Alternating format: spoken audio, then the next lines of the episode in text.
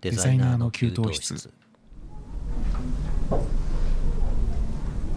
あれ歌さんがいないな電話してみようか今日は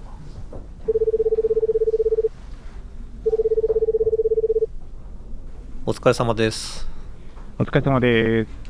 えっ、と、この間、前々回で、はい春の新祭りの話したじゃないですか。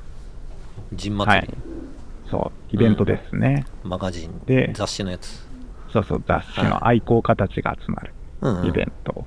はいで、その後に、実は、3つほど大きいイベントに行っていて、うんうんすごいないっちょっぱといやってるなイベントそう、なんかね、この時期多いんですよ。うーんちょっとその話をしようかはないとはい。全部都都内でやってたイベントそうです。うん全部都内。はいもう近郊ですね。うんうんでですね、うん5月13日、はいゲームマーケットっていう、おーゲームマーケットボードゲームのイベントなんですよ。うんすごいはいはいはい大きいイベントで、うん僕もね、あの、ボードゲーム好きなくせに、初めて行ったの。あ そうなんですねそう そう前から何回もやってるイベントもうなんでなんここ10年ぐらいやってんのかあな。すかなるほどそう、結構うん、歴史もそこそこあって、うんで東、東京ビッグサイトっていう、東京で大きはいいはいはいけイベント会場がございまして、まうんあそこで開催されてるぐらいなので、うんすごいでかい。でですね、その翌週、うん 毎週行っとるなそううん翌週は今度デザフェスですよ。デザフェスデザインのイベントそうでいうすかことですね。デザインフェスティバル。うんうんまあ、デザデザインなの かなデザインではないですか、うんうんとね、クリエイターのフリーマーケットって言ったらいいのかなああ、物販なんですか、中心。そうそうそう。うんアーティスト、クリエイターの物販って言ったりですかはね。い。うん。う。ん。の、うん、そのイベントなんですけど、それも国際展示場だったんです よ。2週連続でうん。国際展示場に行って、で、その翌日ですよ。うそんのデザフェスの翌日、うん。一昨日なんですけど、この収録日のね、うんうんで文学フリマ東京っていうのが、うちの近くで開催されていてう、ん。うん文学フリマそうなんです。うんその文学の、まあ、クリエイターさんたち、文学系のクリエイターさんたちが、はいはい。フリーマーケットで、、文学系のクリエイターさんってどういううん人です詩か、人とか、う詩ん、人、あと小説書いてますとうか。んうんうんうんうん。ただね、3分の1ぐらい、あの、う前回話したジンフェスみたいな感 じ。なんか 名前は変わってるけど実態の半分ぐらいは同じ人が毎回来てるそうな、 いや、それよくあありますよくああなるほどねあるあるですよ。うん本当、ゲームマーケットで見た人がデザデザフェスでも出てて、っていうの まさに結構、そうあるんですえよ。ー、でそのちょっとね、うんうんその3連戦でね、はい疲れましたね。いや疲れ果てましたよお疲れ様。で毎週はすごいな、うんすごいっす。もうとにかく、僕ね、舐めてたんですよ。うんこんなに人が集まるもんだって知らなくて、ああそんなに集まってたんですねすごいんですねす人がんごいんですよ。うんもうなんか、通路も通れないぐらい刺激あっちゃうんですよね。今年またね、うんいろんなイベントをコロナ明けであ、まあ、やれるようになったから、そうかもしれないですね。はみい。んなまあそういう、ね待そっういてたんう影だ響もあるんでしょうね。うんそう。いや、もう本当舐めてた。侮ってました。あと、出店数もすごいんですよ。えげつないぐらい出店数があって、うんうんなんかちょっと歩いたぐらいじゃ、何が欲しいかもわかんないんですよ。へえあとね、会場何百がでかいですもんねだってそう、でねかいす、でかすぎちゃって、特に国際展示場だと、うんえっとね、ワンフロアじゃない、あの4階とかも使ってて、だから2フロアあでそうすなねんだそううーん2フロアで2棟あるんですよ。だから、フロアが4つか。回りきれないですねそうなんですよ。うん1日じゃ回りきれないぐらいあって、うんうんなんでこれね、ちょっと事前にちゃんと調査して、欲しいもあー行のかちゃなんいとと目星をつけてから行かないとうんうんダメだっていうことに気づきましたね。そっかあるいはもう無計画に一日そうなんとなく適当に行こうみたいなそう、行っちゃうとっ、ちゃ多うと分何も手に入らずに、そう、ひうん疲弊するだけっていう、なるほどねここ最近のイベント尽くし情報でした。なる ほどお疲れ様ですいえいえ。はい、はいでは本編、行きましょうか行きましょうか。はい。はい。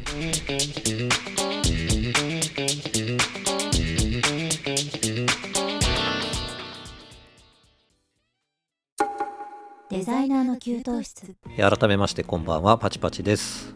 歌です。はい。えっ、と、今日はデザイナーのお役立ちアイテムはい。みたいなテーマで、そうそうですね、はい、お話ししていまあく感じですかね。そうですね。デスク周りで、うんうん。デスク周りのガジェットとか、はい。などなど、まあ何でもいいですけどね、うんうん、お役立ちアイテムはいご。紹介できればなと思って、まあ、あの雑談絡みで、あの、うんうん結構、その話ずれちゃっても全然いいので、話していきましょうと、企画で。はい。じゃあ、僕から、これはうんい、いきましょうかね。そうですね。お願いします。はい。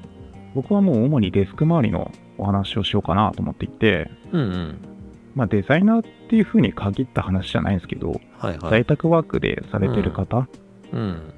は特にそうなんじゃないかなっていうような、うん。特になんか役に立つって言ったらいいのかな。はい。うん。 ちょっとこだわりたくなってしまう部分うん。のちょっとガジェットとか、そういったものをご紹介しようかなとはい。思います。うん。まず一つ目、はい。これ、すごく大切だったんですけど、うんその無線マウス無線マウス。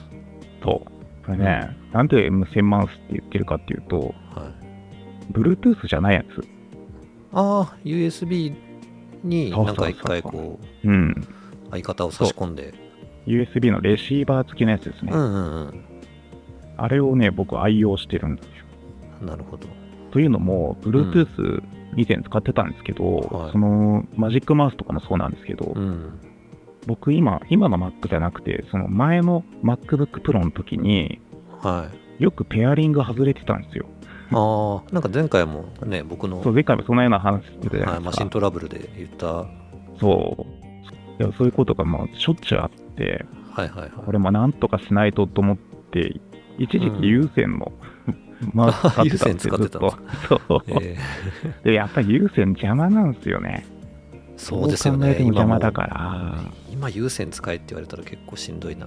そう嫌ですよね。気になっちゃってしょうがないな。そう。多分ちょこちょこイライラするんだろうなと思って。うん。で、それとちょっとさすがに有線嫌になっちゃって、は他になんかないかなと思ってい。、うん。で、見つけたのがこの USB 付きの、USB レシーバー付きのマウスだったの、なるほど。そうなんですよ。これがまた質が高くて、絶対ペアリングが外れないんですよ。へえ。あれってでも USB、うんその、うんレシーバーから何が出てるの赤外線なんですた確か赤外線、あ、そうです。ですかそうですあ多れ分赤外線ですね。 Bluetooth みたいなうん電波ではないってことですもんね。そうなんですよ。うん。ななんかどう違うか僕もよくわかんないですけ僕ど、もよくわかんないですけど、 よくわからずに言ってますけど。なんかね、Bluetooth はね、やっぱ Mac 相性悪いのかな。うんだからどうしてもね、その当時はダメだったんですようね。ん。で当時はその Bluetooth、Mac が相性悪かったのもあって、うん。でも無線が使いたいっていう人は多分これみんなこの無線マウス USB, USB レシーバー付きのマウス使ってたんじゃないかなと思って、はいはいはい。そううん具、体的にちょっとメーカーも説明していいですかどうぞどうぞ。エレコムのうん、うん。 EXG っていう、はいはい。うんあんま高くないんですけど、うん。大きさがちょうどいいんですよね僕ちょっと手大きめなんですけど、はいはいはい。 L サイズがあるんですようーん。サイズがちゃんと3種類あってうん。あ3種類じゃないか2種類か種類 M と L が M ってね、小さいとあるんね、疲れますもんね。そうなんです握り込むちょっと握り心地で、そう気になっちゃって作業に支障をきたすので、うん、大きくて握りやすいやつ。うんあもうずっとこれ10年ぐらい使ってる。うん。長っすごいです ね。そう、これへーこの4代目ですよ。あ、4代目。目なの。同じやつ。10年間同じやつ使ってるのかと思う。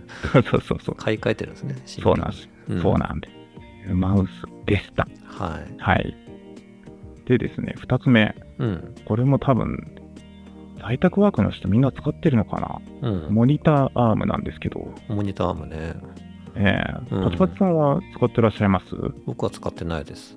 あ、使ってないですね。うん。ね、このモニターアームを使ってから、うん。机周りが劇的にスッキリしたんですよ。うんうんうんモニターの下が使えるっていうのはやっぱりすごく大きくて、うん。うんあのーキーボードをこう、スッと、うん。うん。集下団に的ねに。そう、しまい込めるし、あと、僕、ほら、デザイン関係の仕事なんで、うんそのモニターの下にね、こう、修正用のプリントを置いて、それ見ながらこうやるっていうああ、なるほどね。うん、作業もしやすくなる。あのキーボードの前がすっきり開くんで、うんうん。っていうのもあって、モニターアームもね、これね、これ、なんだっけ、Amazon ベーシックで買ったやつですけど、うん、Amazon Basic っていうのがあるんですか Amazon のオリジナルブランドって言ったらいいのかな。あ、そうなんだ。うんそう。Amazon、でもね、とはいえど、その、なんだっけ、どこのメーカーだっけメーカーは決まってるんです。元々のメーカーがあって、Amazon ベーシックっていうブランドを上,、はいはい上は書きしてるの。い。なるほど。OEM でじゃあ、有名なものを作ってるメーカーさんに Amazon が作ってもらってるっていうことか。あ、そうそうそうなそるほうそどう、そういう感じ。エル、エルガトン、エルガトンだったかな。あ、忘れち聞ゃっいたたことあるな。うん。うん。そういうメーカーさんも、そのモニターアームを Amazon ベーシックとして売っているうん。やつなんですけど、うんうん。まあ、これは本当に使ってない方には本当、ぜひおすすめし たい。うん。なるほど。そう。で、続いては、まあ、これもひ、これは必須かな。まあ MacBook Pro とかノート型持ってる人は必須なんですけど、うんうん。ドッキングステーション。はいはいはこれはね、い。でもね、うん、僕ね、これドッキングステーション、すごいいいですよって言ってんですけど、うん。僕失敗しち ゃって。ちょっとね、Mac と相性悪いやつ買っちゃったんですよね。ああ、なるほど。で、こう、ドッキングステーション、いろんなものつなげてはいるんですけど、うんうん。どうにもモニター、外部モニター、うんまあ HDMI のところが微妙になんかおかしくて、うん。うん。接触が悪いのか接触なのかななんかね、えっとね、マウスの動きがね、コマ飛びするんですよ。うん。どこ、それはどこのやつなんですかこれがですね、えちょっとメーカー名がね、うんわかんないですえけどわ、かんない。その わかんないですけど、まあ、おすすめできないので、あんま言わないでおきます。ああ、なるほどね。 ドッキングステーションっていうもの自体がおすすめだよってことが、今そうそうそうそう使使ってるものではなくそて。う、うんできればアンカーとかそちらの方はいをはいはい買った方がうん僕はおすすめなんですけども、はい。まあ他にもありますけどね、うんうん。僕が買ったやつだけが多分ダメだと思う。なるほなのでドッキングステーション、これもね、おすすめですってど。はい。話ですよね。で、続いて、はい。一番多分このデスク周りでうんこだわったというか、ちょっと沼にはまりかけたっていううんうんうものがございましん。て、はい。それがメカニカルキーボードなんですよね。ああ、キーボードか。で、このキーボードって、パチパチさんは Mac の純正です。純正ですはね。スペースグレーの黒いやつ使ってますね。あの、パンタグラフタイプのやつかな。あの、ーペタペタするやつあ、ペタペタしてる薄いやつですね、これ。薄いやつですよね。うんあ、そうですね。パンタグラフタイプっはていうい。やつなんですけども。うん。そう、それではなくて、本当に昔からあるような、うん。ちゃんとカチカチ音するはいってはいはい。うん。言ったらいいのかな。うん。スコスコ音するって言ったらいいのかな。っていうのがございまして、このメカニカルキーボードがですね、うん。まあちょっと沼にはまると大変なジャンルでございまして、うん そうなんだ。そうなんです。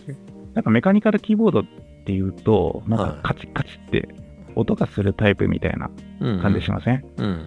で、あ、それね、メカニカルキーボードの中でも一種類、一種なんです。そのうちの一種なんですよ。で、代表的なね、メカニカルキーボードの種類をちょっとご説明すると、うん。そのクリック感があるやつ、カチカチはいはい。音がするやつっうんていうのが、青軸って言われるものなんです。青軸。青い、そう、軸。そのキーボードのね、土台にあるそのボタンなんですけど、はいうんうんうん それを軸って言うんですよ。うん。で、その色が青なんですよ。うーん。そのまあキーキャップ取ると青い色が出てくるんですけど、あ、見えるんだ。で、それが青なんで青軸って言われてるんですけど、それがクリック感のあるやつ。はい。でですね、そのクリック感がないタイプを赤軸って言うんです。はいはで、それは、あの、なんだろう、こう押し込みが浅い、浅いんですよ。ちょっと押しただけで反応するタイプなので、い。うん。なんかすごくキータッチが優しい方に向け、はいはい向いて、すごく静音にしたいっていう方向けのメカニカ,、メカメカニカルキーボード。で、その青軸と赤軸の間のやつもございまして、はい。それが茶軸っていうんです。ーん紫じゃないんだ今紫なのかなと思いきやそう、そうなんです よ。茶色なんグラフィックですなんです。そう。クリック感はそこまではないんですけど、うんでも赤軸より若干重めのキータッチなんですよ。うーんで、僕、その茶茶軸が好きでずっと茶軸を使ってるんですけど、はいこれがね、やみつきになるんですよね。うんなんか僕そなんかずっと純正しか使ってこなかったんですけど、うん。その純正じゃないのを使う良さってなんかいまいち理解してなくて、ああ、なるほど。うんなんでみんなわざわざ買い替えるんだろうっていうのがいまだによく理解できてないんですけど なんかあるんです僕かはそういう魅力が、僕ね、あの、Windows が長かったんですよ。はいはいあはのパソコンをいじっている時間で換算すると、多い、う分、ん Windows の方がはるかに長いんですね。うんとっていうのも会社でずっと Windows をは使用されていあそうて、うんそう。なんで、キー、キー配置が Windows に慣れてるんですよ。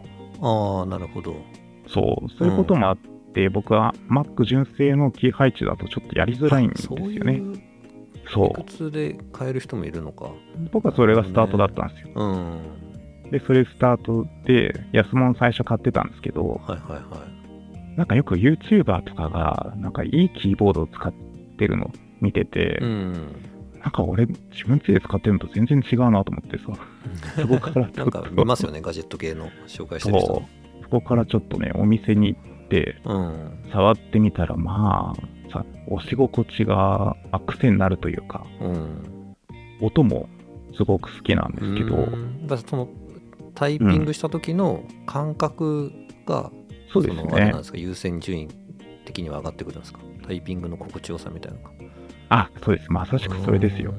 タイピングの心地よさですね。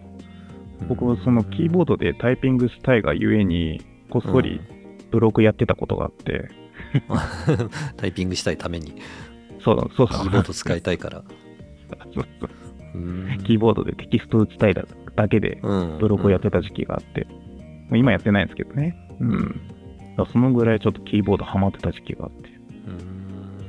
そう。なので、ちょっとメカニメカニカルキーボード、一回、そのお店でね、見かけたら、ちょっとはいはいはい触ってみていただけると、良さがわかるんじゃないかなと思いますなるね。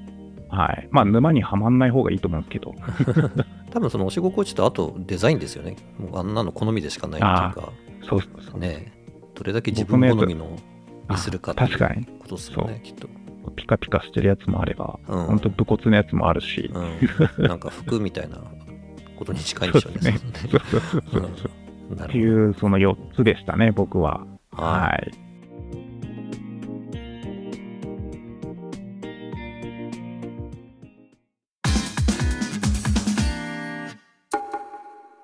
デザイナーの給湯室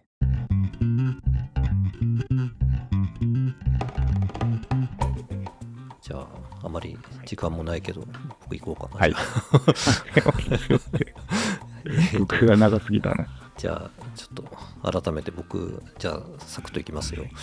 えっ、と、僕は3つ準備してきてええいるんですけど、まあ、あのお役立ちアイテムなんですけど、うんあのおすすめっていう感じでもないかなって気がしてるので、うんまあ、そのメリットとデメリットみたいな観点で話していきたいと思うんですけど、うんえっと、1個はですねモニターライトですうんね、うんデスクライトとはまたちょっと違うというかモニターの上うにんちょこんと乗っけて使ううんデスクライトって言ったはいらはい分かってもらえるかなっていう、あれっうん、て反射しないんですかなんかいつも思うんですけど、モニターはいはいに光が反射して、ええなんか見づらくなるっていうイメージあるんですけど、あ歌さんは今何使ってます特に僕は普通の周デりスクの、そうそうそう、デスクについてるやつですね。デスクライトかそう、うん実はねちょっとそのうんメリットの部分でも話ししようかなと思ったんですけど、うんあの一切画面に映り込みはしないんですよ、へうぇん、そういうあのなんていうんだろうそうなんだ細かくちょっと自分で角度も調整できるんですけど、え本当に手元、うん自分のデスクの手元だけを照射できるように設計さえれてるんで、あのー画面が見にくくなるってことは全くないうんですね。えー、逆にそのデスクライトとかだとデスクライト自体がその点の明るさをすごく強く発するじゃないですか大体だからそれをモニターが受けうんてあーそうですねモニターが反射しちゃうっていうことはあると思うんですけどそうそうそう、うんそれですね。そうですよねはいモニターライトに関してはそれが全くないっていうのが売りです必要な部分だけあそうなんだでも投資をえ射できるっていうのがいーいんですよで手元が明るくなると何がいいかっていうとタイピングがやっぱりすごくしやすいですねまあ基本的にはほとんどノールックでやる人は多いと思うんだけどまあ必要に応じて手元を見る時もあると思うんでうんうんそういう時にやりやすいっていうのと、あと先ほど歌さんが言ってたように、うんデザイナーなんで手元にいろんな資料を置きながら作業しうんうんうて、んそれを見見てやるっはていうい。ことがあると思うんですけど、その手元が明るいので書類が見やすいっていううん。感じですね。なので目の負担がちょっと軽減されるっていうのが多分うんあるのかなっていうのと、あとはまあデスクライトとかだと結構ごつくてでかいんですけど、モニターライトは本当にモニターの上にちょこんと置くだけなので、うん。うん。場所を取らないっていうのがすごくいいですし。ああ。うんあとはね、まあ、なんかかっこいいっていう感じです。シュッとしてますよ ね。シュッとしてるで、モニターの上にあのなんかついてるっていうのがちょっとプロっぽいってう。いうんのはあるかな。ああ。そういや、ちょっとそれはね、僕もうんやってみたいなとは思ってたんですそよ、うでねすね非常にねおすすめです。僕はね、ベンキューっていうメーカーの、うんうんうん。えー、とスクリーンバーっていう、結構モニターライトといえばこれみたいなぐらいあ有名なやつなんですけど、でへーこれ3種類ぐらいあって、僕は初代のやつをあえて使ってるんですけど、うんえっと、今一番新しいやつはハロって言って、モニターの後ろ側を照射できる機能がついてるんですよ。ああ、ん裏側っそうですてねことですか。そうはいで。それはあのモニターで、まあ、なんかその動画とか映画とか鑑賞するときにバックが明るいとうん目に優しいので、まあ、そういうときに使う感じなんですけど僕は今あはいの、はいえっとデスクの裏側にちょっとテープライト仕込んでて間接照明的に壁を照らしてるんで、うんまあ、それ必要ないなと思ったんで、うん。えっと初代のあのシンプルなやつにしてあーます今調光うん。明るさを手元でコントロールできるコントローラーとかついてたりするやつもあるんですけど、うんそういうのもちょっとデスク周りがなんか散らかるのが嫌だったんで、あうーん、ついてない初代のやつを使ってます。それは独自のアダプタかなんかをそれはなんかね引っ、張ってっていう感じですか無線で丸型のコントローラーだけ手元に置いて、それをくるくる触って、あーなんか調整するらしいんですけど、電源もそうですか電源は電池かなんか。電源はね、USB から引っ張って、そうなんうん本体は USB USB から給電してます。そうか。うん、じゃあ、でモニターに USB ついてれば、そこからあそうです充ね電できるうんってことですよね。僕まさにええモニターの USB から引っ張ってます。ああ、それいいな。そうでメリットがねやっぱりすごく多いんですけど、まあ、デメリットっていうか、使っててちょっと気になるなっていうのは、そのうん。手元に置いたもののその紙の質感とか色とか、うまた見ん。る角度によっては結構強く照らしちゃうんであの逆に見づらくなっちゃう時もある、ハレーションがちょっと起きるっていうか、ああ、うん、そうだった。そう、まあ、それはまああでも調整できるんうで、ん。うんうんうん。まあ、それよりも全体手元が明るいと結構ねなんかやっぱりねいいですよね目目目に優しいっていうか、うん。うんねそう、いいなって、前々から思ってたんで、ちょっといいな。ちょっと買ぜっひてみようかな。検討してみてく ださいそんなに高くないそう1万円ちょっとぐらいのものなんで、ああ、それもぐらいなんだ。うんうん、デスクアーム導だな入。しやすいと思います、デスクアームじゃない。デスクのそのライトが、うん、ちょっとアーマアームが弱くなってきて、あそっかそっかカターンって、そう、してくるってい う。そうなんですアームものは大体ちょっとねそのスプリングの問題が常にあるんで、はい、ちょっと、まあ、そういうもの、うんそういう問題とは無縁ですねちょこっと乗せるだけなんでで別になんかテープでつけ検る討としかてみよマグネットがはいこういうことじゃなくて、なんかこう。うん。ううまくこうなんて言うんでしょうかね視点作用点力点のうん。こああ、う、な利用してなんかうん、引っかかってぶら下がってるみたいな、なるほど。感じですうんはい、っていうのがまず一つ、モニターライト、はで2つ目がですね実はドッキングステーションなんですけど、ああ、来ま したね。はい。僕はねいカやルうんカルデジットってとこの、はいはい。えー、と TS3 ってやつを使ってます、これ多分相当 YouTuber さんが紹介しし倒したやつなんで、一番有名と言ってもいいぐらいの有能なドッキングステーションうん。になってまして現行は TS4 っていうもさらに上位のやつが出てるんですけど、あ、そうな。うんまあ、これはやっぱりなんて言うんでしょうねとにかく配線がシンプルにまとまるので、うん。 MacBook Pro とケーブル1本だけあればあのそこに全部集約できちゃうというのが素晴らしい機能、本来はね。 そうそうそうそそうの配線特に僕隠したいマンなんであのそうですよね。ん僕も隠したいんですよ、そほうんとだからね非常に重宝してるしやっぱりあのーさっきの太田さんの話じゃないんですけど、僕もね、最初、全然違うドッキングステーション導入して、あのうんアマゾンで格安のなんか中華製のやつ買ったんですけど、うん結構ひどかったですね、転送速度が遅いとか、そあーやっこぱそうなんうんそこを経由して、うんあの音声入力とかすると音質がめっちゃひどくなるみたいなあ状況が、 これそうそうそう、うん僕もそうでした。そうなんですよ。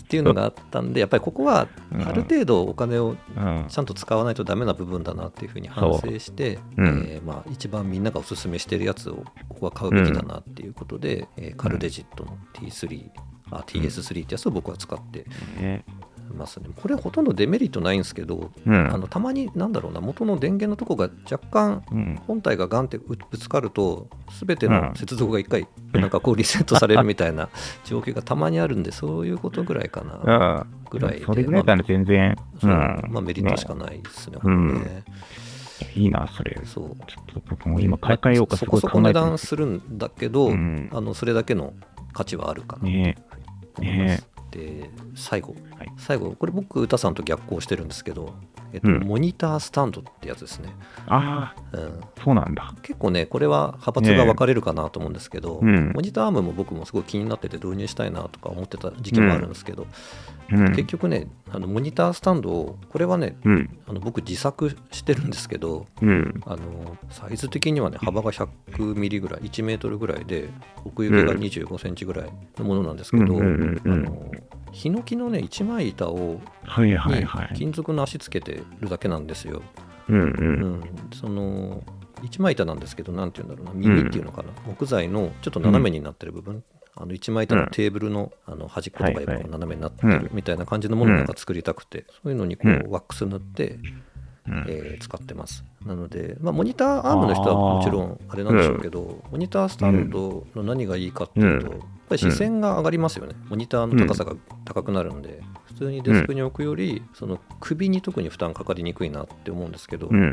無理のない視線で作業ができるっていうのと、あとはこれも下に収納スペースが結構できるんで、うん。僕はそこにオーディオインターフェースと,、えー、とマイク用のプリアンそうプそうそうええええ機材をそこに入れてますね。うんえ、どういう台ですかモニターアームの下がもう台みたいになってるっえーっとね、ていうことですかね。えーモニターアームモニターアームは使ってない。あー、えーっとね、あ、あまりなんか、ごめんなさい、僕は勘 違い。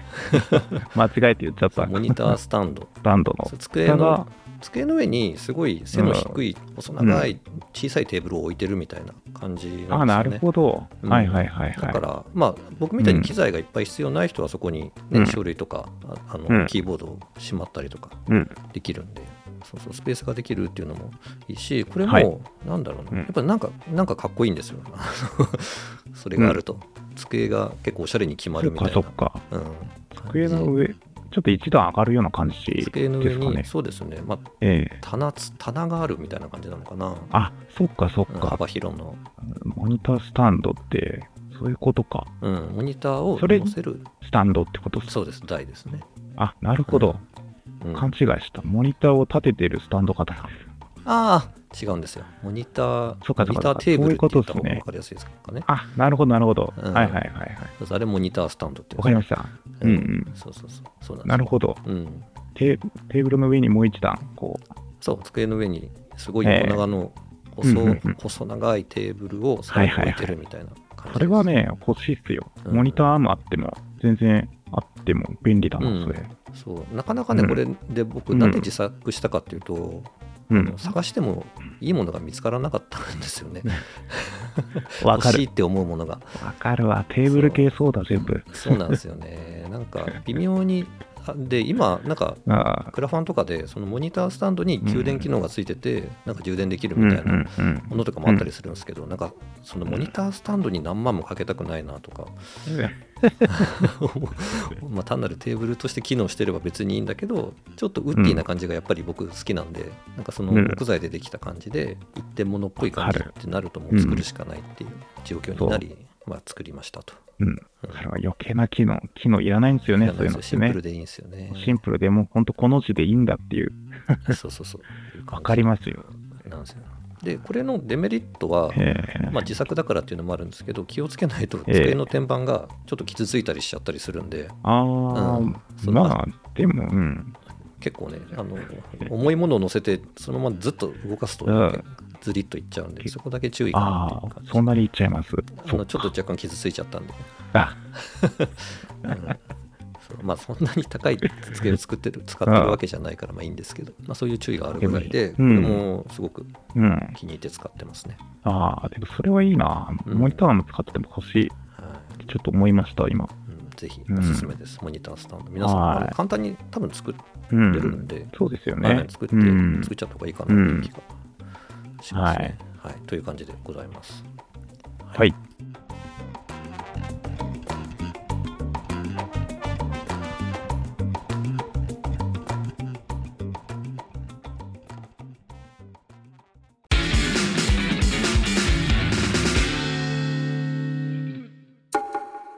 デザイナーの給湯室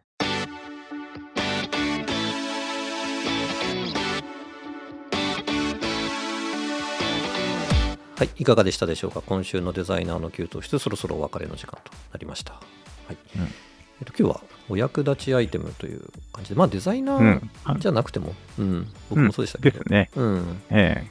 ちょっとデスク周りで、うんこんなんなったらいいですよ、的なやつそうでですすねね。デスクワークにおすすめの、まあなんか机、デスク周りの、ねうえん。ー周辺アイテムという感じで、えー紹介してみましたんで、あのーまあ、以前よりは会社に出勤される方も増えてるんでしょうかね、ちょっとわかんないですけど、うんいや、でも会社でも使いたいですけどね。あそうですね、なんかカスタムできるのが良しとされてれば、ぜひね皆え、本当ぜひ使いたいさんものいっぱいあるなっモて。ニターライトは非う常にん。おすすめそでう。す、いや、本当そう、パチパチさん聞いて、ああ、買おうかなってはいぜひ思いましたよ。導入してみてはいかがかなと思います。はい。はいえーデザイナーの給湯室では皆様からのご意見、ご感想をお待ちしております。えー Twitter の DM や YouTube のコメント欄などからどしどしお寄せください。えーまた、ハッシュタグ、デザキをつけて投稿していただければ、リプライやリツイートしに参ります。お気軽に投稿してくださいね。また、今年はデザキュー1周年を記念して、毎月月替わりのスマホ用壁紙をプレゼント中です。えーデザイナーの給湯室の Twitter アカウントをぜひチェックしてみてください。えー次回は6月6日木曜日21時頃お耳にかかります。本日もありがとうございました。お相手は私パチパチと。歌でした。バイバイ。イ